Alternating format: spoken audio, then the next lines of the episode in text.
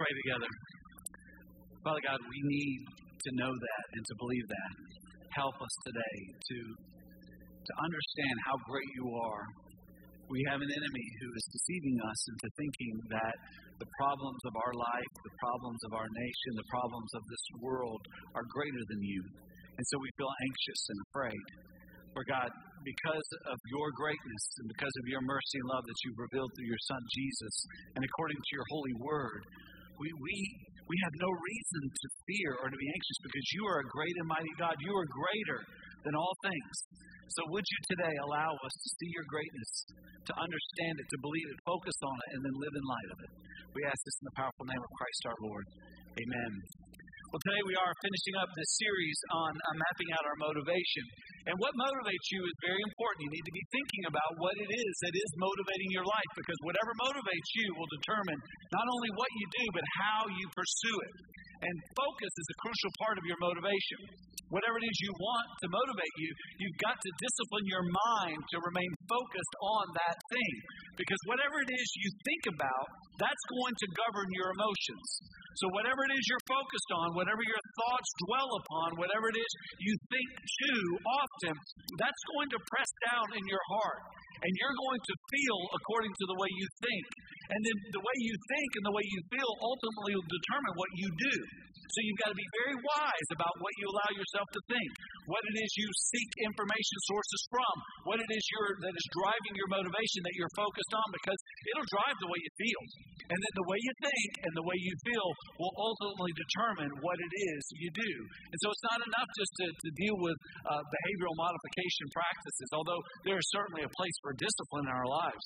What we really need to do is we need to step back and see what it is we're focused on, what it is we're living for, and why. Make sure it's the right thing, because when it is, when it's the right thing, life falls into place. And that's what we want to talk about today. You got to understand the, the place of focus in the midst of it. There's a commercial out right now that absolutely cracks me up.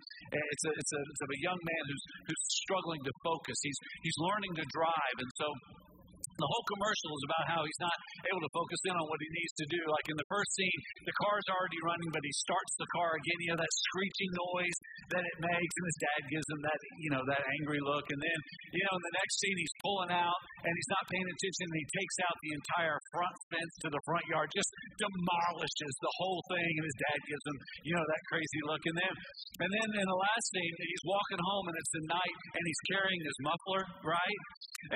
and it's this picture of he gets the door, and dad opens the door, and there's a kid holding a thing, and the dad gives him the evil eye. And it's obvious that the boy is struggling to focus, and and that's what happens when you when you lose focus is you is you tend to run into things, you tend to to wreck. You know, when it comes to driving, it's not enough that you know how to use the steering wheel and the accelerator and the brakes, and you know what you know the D and the and the N and the R and all all what that means. It's not enough that you be able to operate in, in, a, in a personal sense, in a finite sense, your vehicle. No, no, no. If, if you want to avoid a wreck, you've got to be aware of everything else that's going on out there. You got to be aware of, of all the other cars that are out there. You got to be aware of a broader picture. So some of you who are driving right now, you need to pay attention that there's other things going on other than you in that text message that you just received, all right? You got to do more than just focus on what you're doing. You've got to see what you're doing in the broader sense of reality. And the same is true of life. So often we get bogged down in, in thinking only in terms of what we're doing, and we lose sight of the broader picture of what God is doing we forget that there are other entities, there are other powers that are at work, and we just think it's just about me being able to get my head down and do what I'm supposed to do. It's bigger than that. It's broader than that. It's better than that. God is at work in the world, and we've got to learn to see life from the broader perspective, and we've got to stay focused on this truth. In our text today, we learn what it is we need to be focused on, and, and we, we learn how it is we, we can order our life so that it works well. If you've got your Bible, and I hope that you do, take it out and turn with me right now to Second Corinthians chapter 4, and we're going to we're gonna uh, finish off this section of Scripture. We're going to be in verse 18. Eli Way is going to come up and read for us, so let's all stand together in honor of God's Word. See, not the best looking thing you've seen all day. The bow tie is killing me. All right, we're in 2 Corinthians chapter 4, and Eli's going to read for us verse 18. Go ahead, Eli. So we fix our eyes not on what is seen, but on what is unseen. Since what is seen is temporary, but what is unseen is eternal. The Word of God. Thanks be to God. Well done, Eli. Let's hear for Eli. Wasn't that great? If I was that good looking, I could have a TV ministry, I promise you. This scripture, this very brief scripture, very small section, it goes along with the other sections we've been looking at. If you haven't been here, I encourage you to go onto our church app and listen to the two other sermons that go along with this whole section of scripture. What we see in this this little section, this little snippet, is is how God wants us to look at the world. You got to understand, we all are looking at the world from a particular perspective. We, we all have a worldview. I had a seminary professor that explained there are four questions that everyone is answering. And the way we answer these questions determines almost everything about our life, our philosophy, and the way we choose to live our lives. Here are four questions, all right? Four questions everyone is answering all the time. First question is this Why is there something rather than nothing? We know that there's something. You're sitting on something. You are something. You have something, right? You're, you're moving something when you move your hands. Why is there something rather than nothing? Second question Why are some things right and other things wrong? There are some things that are right and there are some things that are wrong. So we know that there's something rather than nothing. Now we're starting to get a little bit more specific. There are things that are right and there are things that are wrong. Third question. What things are right and what things are wrong? We are all making those determinations right now. You look at what's going on in our news right now, and you will hear people say they will make moral statements. This is wrong, or this is right, or this needs to be done in order for things to be right, and there needs to be a way to undo what has been wrong. All kinds of moral statements are being made in, in, the, in, the, in the world in which we live, especially in our country right now, and people are making these statements. But the question still stands what things are right? and what things are wrong. And the fourth question is this Who determines what is right and what is wrong? These are crucial questions. The way you answer these questions, and by the way, you are answering these questions, whether you, you thought it through or not, you're, you're answering these questions with every decision, with every, every word you speak, every attitude you possess. You're answering these questions. And, and the way you answer these determine everything about your life. So, how are you answering these questions? By how you feel? By what the news outlets tell you? By what uh, a judicial system or an executive branch or, or a legislative branch of a, of a single uh, government is telling you? How do you determine these answers? Well, if you're a Christian, if you're a follower of Jesus Christ, you you allow these answers to come from the Word of God, from the Bible. See, the answers to these questions become your worldview. It's how you see reality. It's how you see everything. This is the filter that you see everything through. If you're a Christian, you answer these questions according to what the Bible teaches. The Bible is very clear on what the answers to these questions are. What's interesting, if you will look at what the Bible says versus what anyone else says, what any other institution, any other religion, any other philosophy, anything else, what you'll see is that their answers cannot create the world we want to live in. The only means by which we can understand and gain the right answers to these questions is found in the Word of God. And so, for those of us who are followers of Jesus Christ, we have a biblical worldview. We see the world. We answer these questions according to what the Bible says.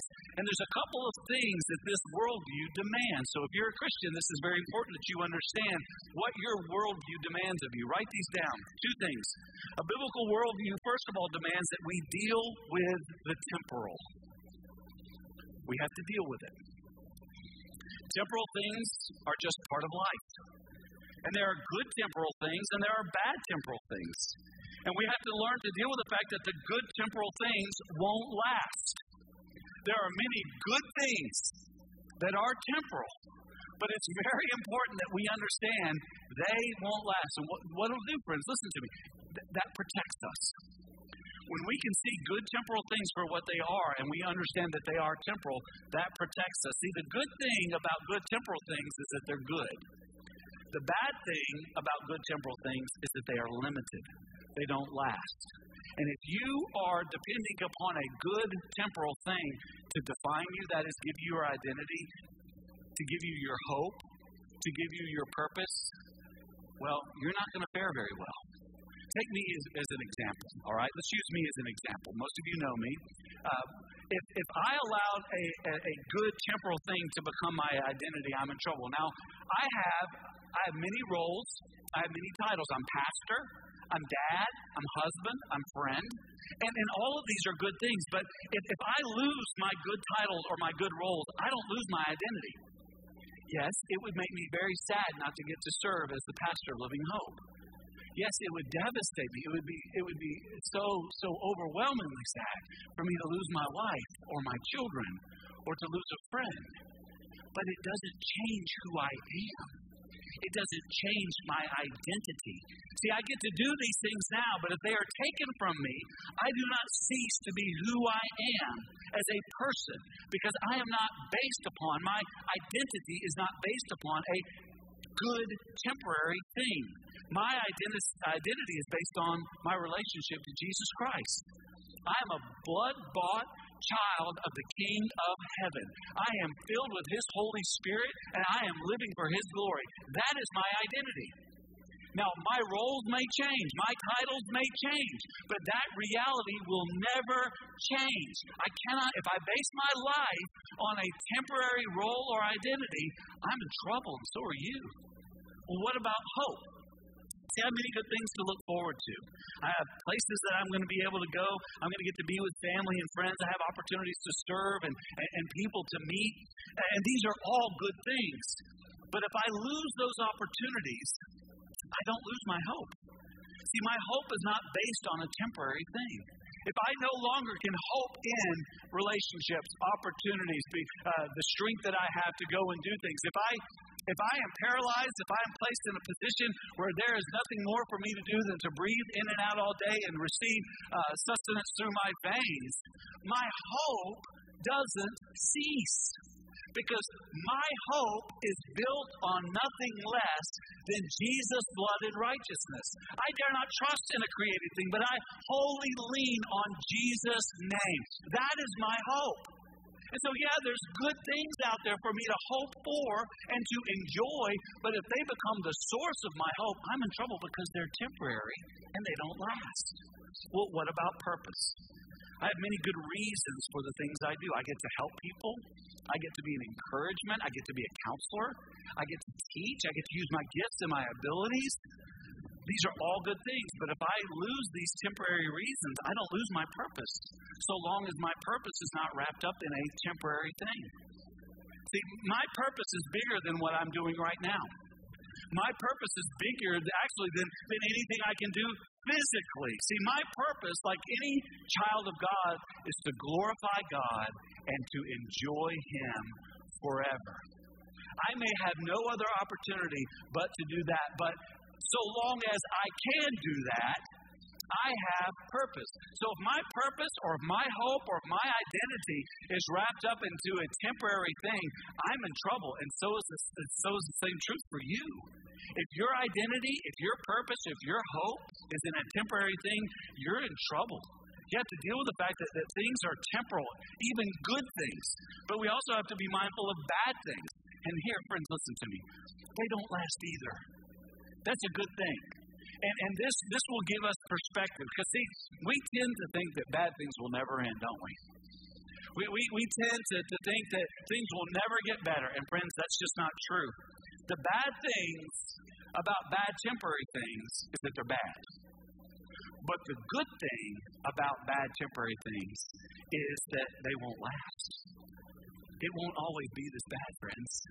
It won't there, there is a good day that is coming. We understand from the Bible that, that there's going to be a glorious day when God is going to return and He's going to make all things new.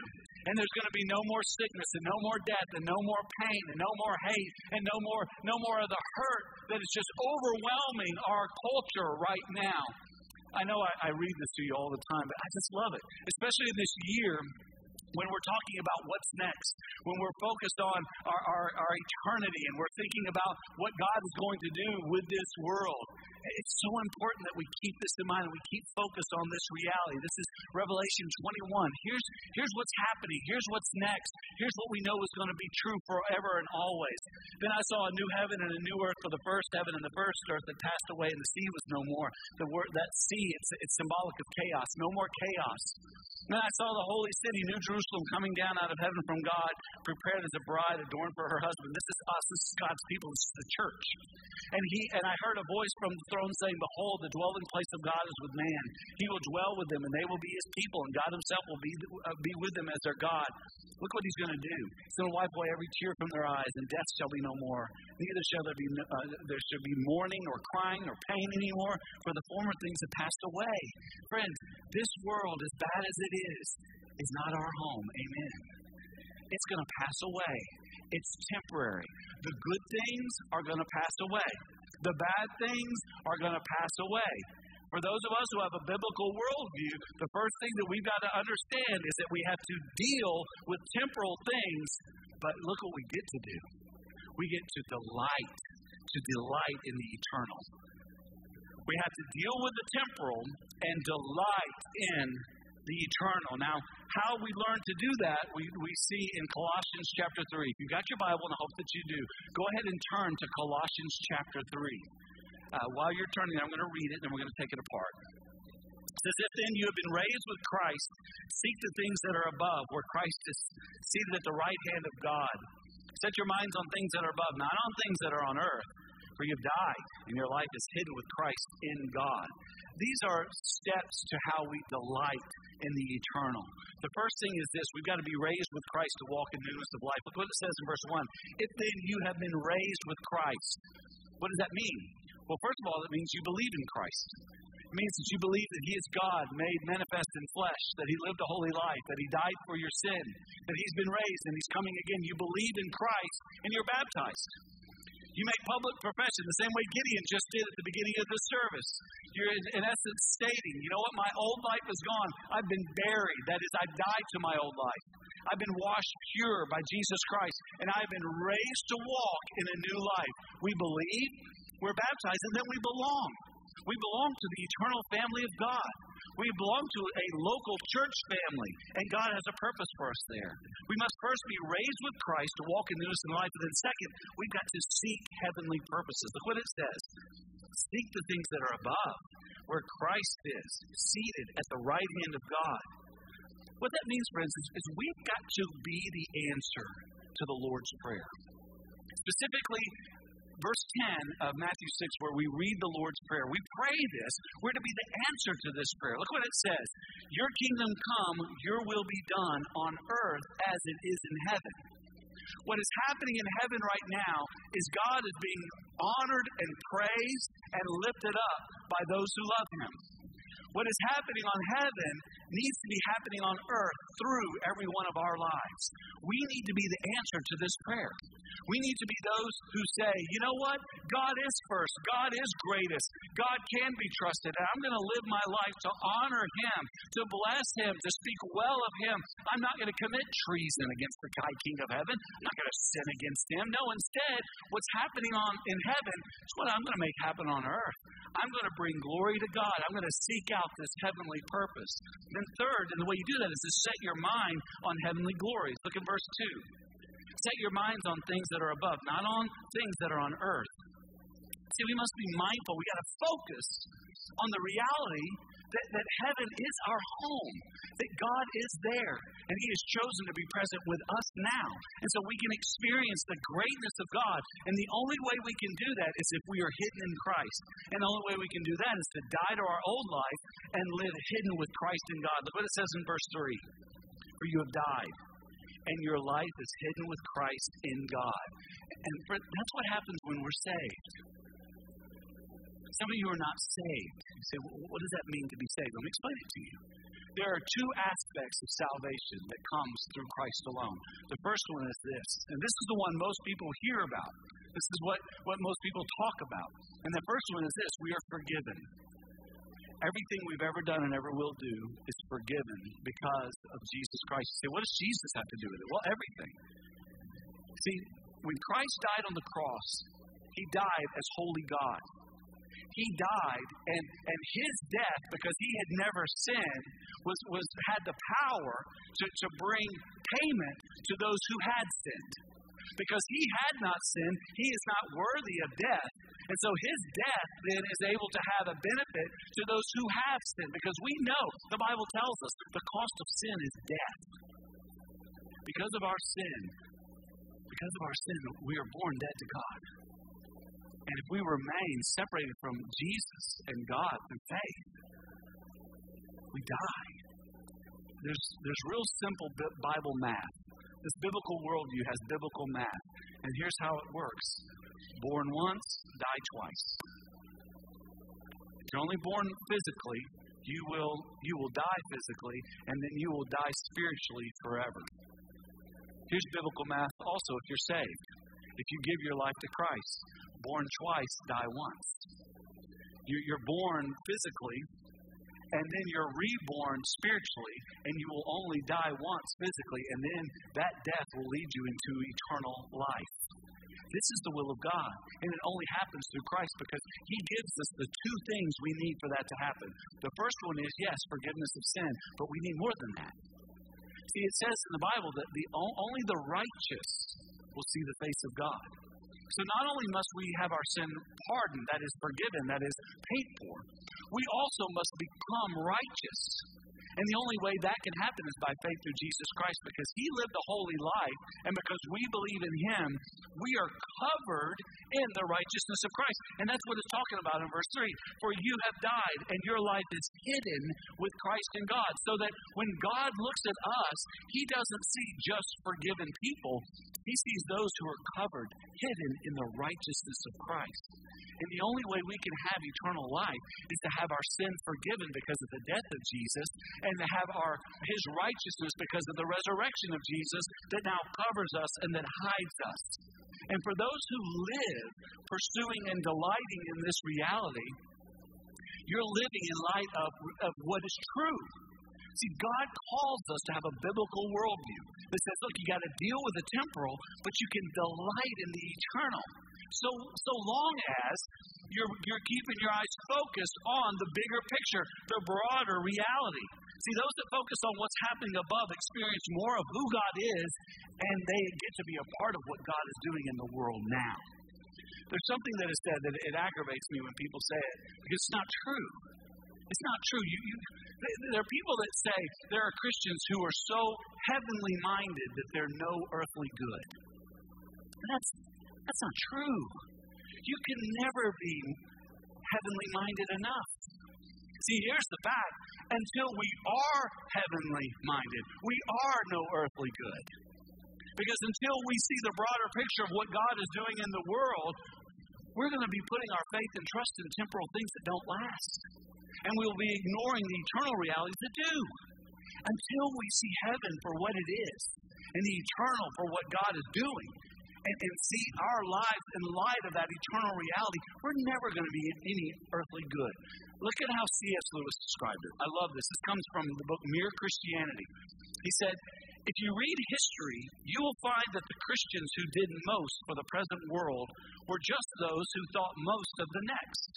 It is since Christians have largely ceased to think of the other world that they have become so ineffective in this. This is a famous quote. This is so good. Aim at heaven, and you will get earth thrown in. Aim at earth, and you will get neither. Let me explain that. The earth is going to pass away. If your focus is on earth, not only will you not get it, but you will miss heaven. Heaven is the ultimate reality that is going to one day consume the earth heaven will come down. The old earth will be destroyed. And those who believe and those who are part of the heavenly kingdom will experience a new heaven and a new earth as heaven overcomes earth. So if you aim for earth, you will get neither. If you aim for heaven, you get both. Jesus said it this way in Matthew chapter 6, verse 33 Seek first the kingdom of God and his righteousness, and all these things will be added to you. Get God and the eternal reality of heaven right in your mind, and you focus on that. You will experience the power of heaven and the power of God even in this broken world. And then when this broken world comes to an end, you will experience a renewed earth and a renewed heaven forever. If we focus simply on the things of this world, we will get anxious. And you know what we'll do? We'll do what some of you are doing right now. We'll wreck our life. And some of you are wrecking your life right now. And here's why because you don't have your eyes on heaven. You're not being mindful of the ultimate reality. Remember, life is like driving. It's not enough that you can get, you know, your yourself together and understand the steering wheel and the accelerator and the brakes and the and, and the transmission of your life. It's not it's not enough that you can you can figure out a way to kind of get through. That that's not enough. You've got to understand the ultimate reality of what is going on here. And the ultimate reality is that there's a big story that is unfolding that we are a part of. And we need to see this big story. And we need to choose intentionally to be a part of. You say, What is this story? It's reality. It's, it's history, it's present, it's future. It's what's been, it's what's going to be. You say, What is it? It's the Bible. The Bible tells us exactly what's going on. The Bible explains exactly everything that has happened and that is going to happen. We understand that God created all things to be in harmony. And we understand that there's been a fall. We understand that we now live in a broken world. And that's where some of you are living right now. This describes some of your life today because you're so focused on temporary things and you just think that this temporary existence is going to provide for the eternal need of your eternal soul. And that's why you're so miserable. And that's why you keep messing up. Because you think an institution or a politician or, or, or a team or, or, or an income level is somehow going to fix what's broken in you. And it won't do it. It won't do it. This world is broken because of sin and the fall. But Jesus Jesus has come. This is the rescue. God has entered time and space.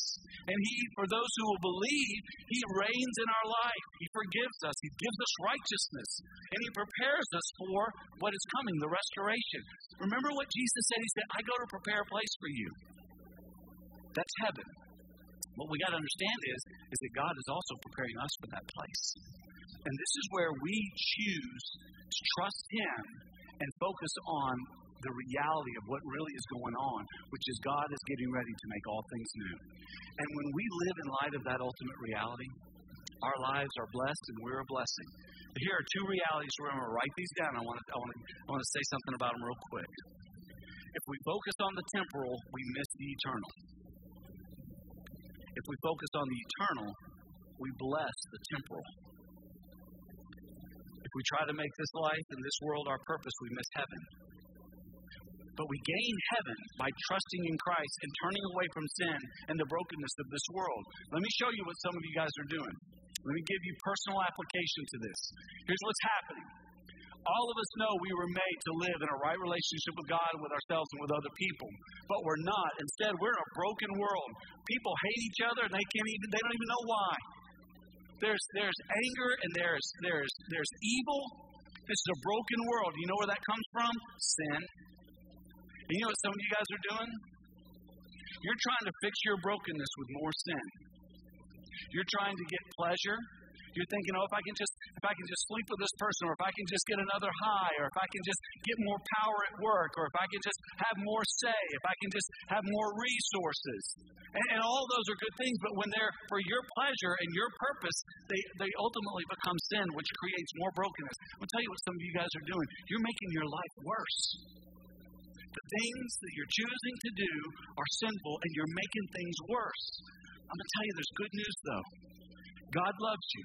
God Himself came as a man. He lived a holy life. He died to pay for your sin. He will live in you if you will repent. That is, reject this, believe in Him. You can now pursue and recover God's design. And as you do that, you will see life in a whole new way. Specifically, you will see your pain in a whole new way. Pain is a terrible thing. And every single one of us in this room, we've had pain, we have pain now, we will suffer in the future. And if you're not able to see life from heaven's perspective, that pain, that pain's going to make you worse. That pain's going to rob you.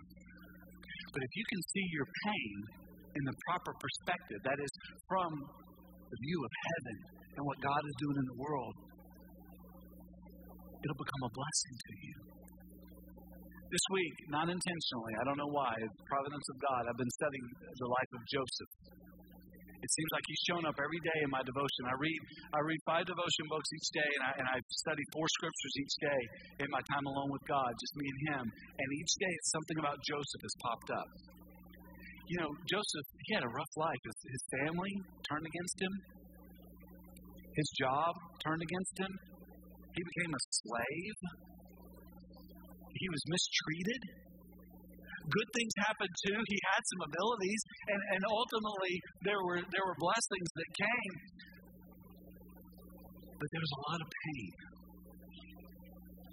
Some of you are in the middle of your of pain right now. You're you're kind of in that point where your family is turned against you, or friends are turned against you, or a relationship didn't work out, or work didn't work out, or your health is failing you. You feel in bondage to something or someone. You're trapped in suffering. If you can see this from the right perspective, you'll understand the blessing that it is. See, Joseph was later able to understand it. Tim Keller, in his devotion book on the Psalms, he wrote this If Joseph hadn't been betrayed, sold, and imprisoned for years, he never would have escaped his own deadly character flaws and never would have been able to redeem his own family. Here's what you need to understand about your pain it's a part of God's plan, first of all, to, to escape your own deadly character flaws. Some of you, all of us, I should say, we have sin, we have issues in our lives. And the only way that those issues are going to be resolved is through suffering. God is going to burn it away, or He's going to cut it off, and it's going to hurt. And this is grace. God is going to allow pain to bless us. But more than that, He's going to allow our pain to, pain to be a blessing to others. See, Joseph never could have been a blessing to not only himself, but his family who, who were famished and under the famine. He would have never been able to bless them had he not suffered had he not gone through the difficulty he went through. God used it to bring healing. And listen to this not just to his life, not just to his family, but to the whole world, because God had determined that he was going to bring salvation, that is Jesus Christ, through this family. So he had to suffer so that salvation could come to the world. Here's what I want you to understand your pain has a purpose if you can see it from the vantage of heaven. If you can focus on heaven, here's what you can understand about your hurt and your pain. God's using it to prepare you for heaven, to conform you to the image of His Son. Let me tell you what else He's doing. God will use your suffering and pain as an advertisement to those who know you that your God is good, that your faith is real, and that there is an abiding strength that comes because of the resurrection of Jesus Christ, so that you will actually be able to help others. See, if you can see your pain from the vantage of, of heaven, you're able to say, you know what? God has a plan for this. God has a plan for my cancer, for my marital discord, for my problem with my child or my parents or my friends. God has a, a plan for this bankruptcy or for my financial downturn or, or for my loss of health. God has a plan for this. I don't understand it, but I'm not looking at the temporal to define my existence. I'm looking to God. And because I am seeing the eternal in, the, in my reality, I can see the temporal temporal for what it is, it is passing away. But right now, I have this moment to be able to trust God in it. Is that what you're doing?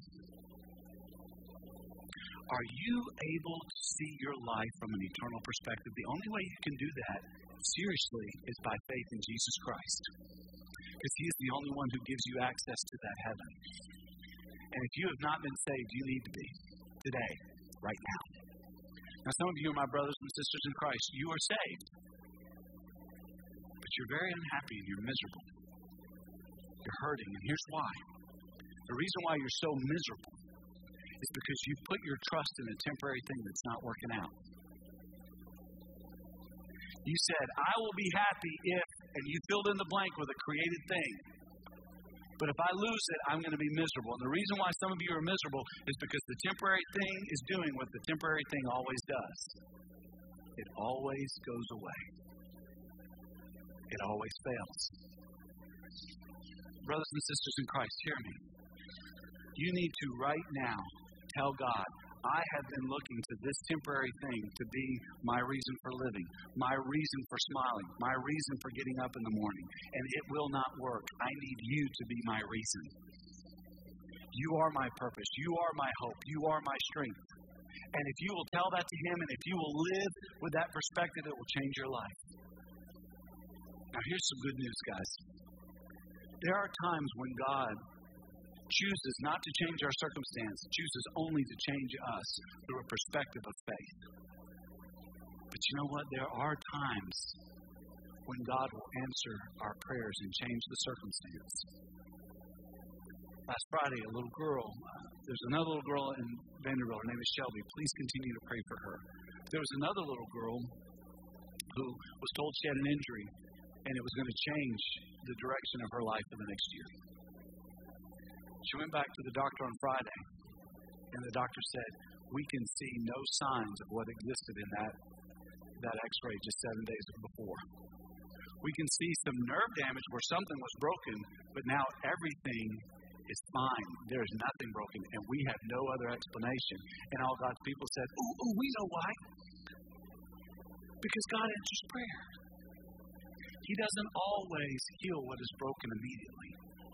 Sometimes God wants us to have broken bones and broken relationships and broken broken things, temporary things, so we won't trust in them. And we can have faith. Sometimes He actually heals. Sometimes He actually changes it. But that is because of faith and prayer. And this morning, I want to invite you to exercise your faith by prayer. And if you need a miracle, come ask God for it. Get on your knees and say, God, if, if you would, please change this. If not, let me see it from an eternal perspective and know that you want to bless me through this pain so that I can be a blessing. Either way, you're God, I'm good. Come, Lord Jesus. Amen. Stand together as we pray. Father, right now we're going to sing of your mercy, and there are many who, who today need to come and pray to you. Some because they need salvation, they need for their sin to be forgiven, and for you to give them your righteousness so that they can live in light of the hope of heaven forever. There's some who are here today, Lord God, and they're mad, or they're frustrated, or they're sad, or they're they're they're uh, disappointed or anxious because they're trusting in a temporary thing that cannot provide for their eternal soul. And they know it. Maybe that thing has failed them. So they need their identity, they need their hope, they need their purpose now to be defined by you. So, God, hear them as they come to you to ask for your help. And for God, for those who need miracles, may we trust you for them. And may you do them simply because you can, and for our blessing that we might be a blessing to others. So, as we sing of this mercy, oh God, hear the prayers of those who come. We ask this in Jesus' name. Amen.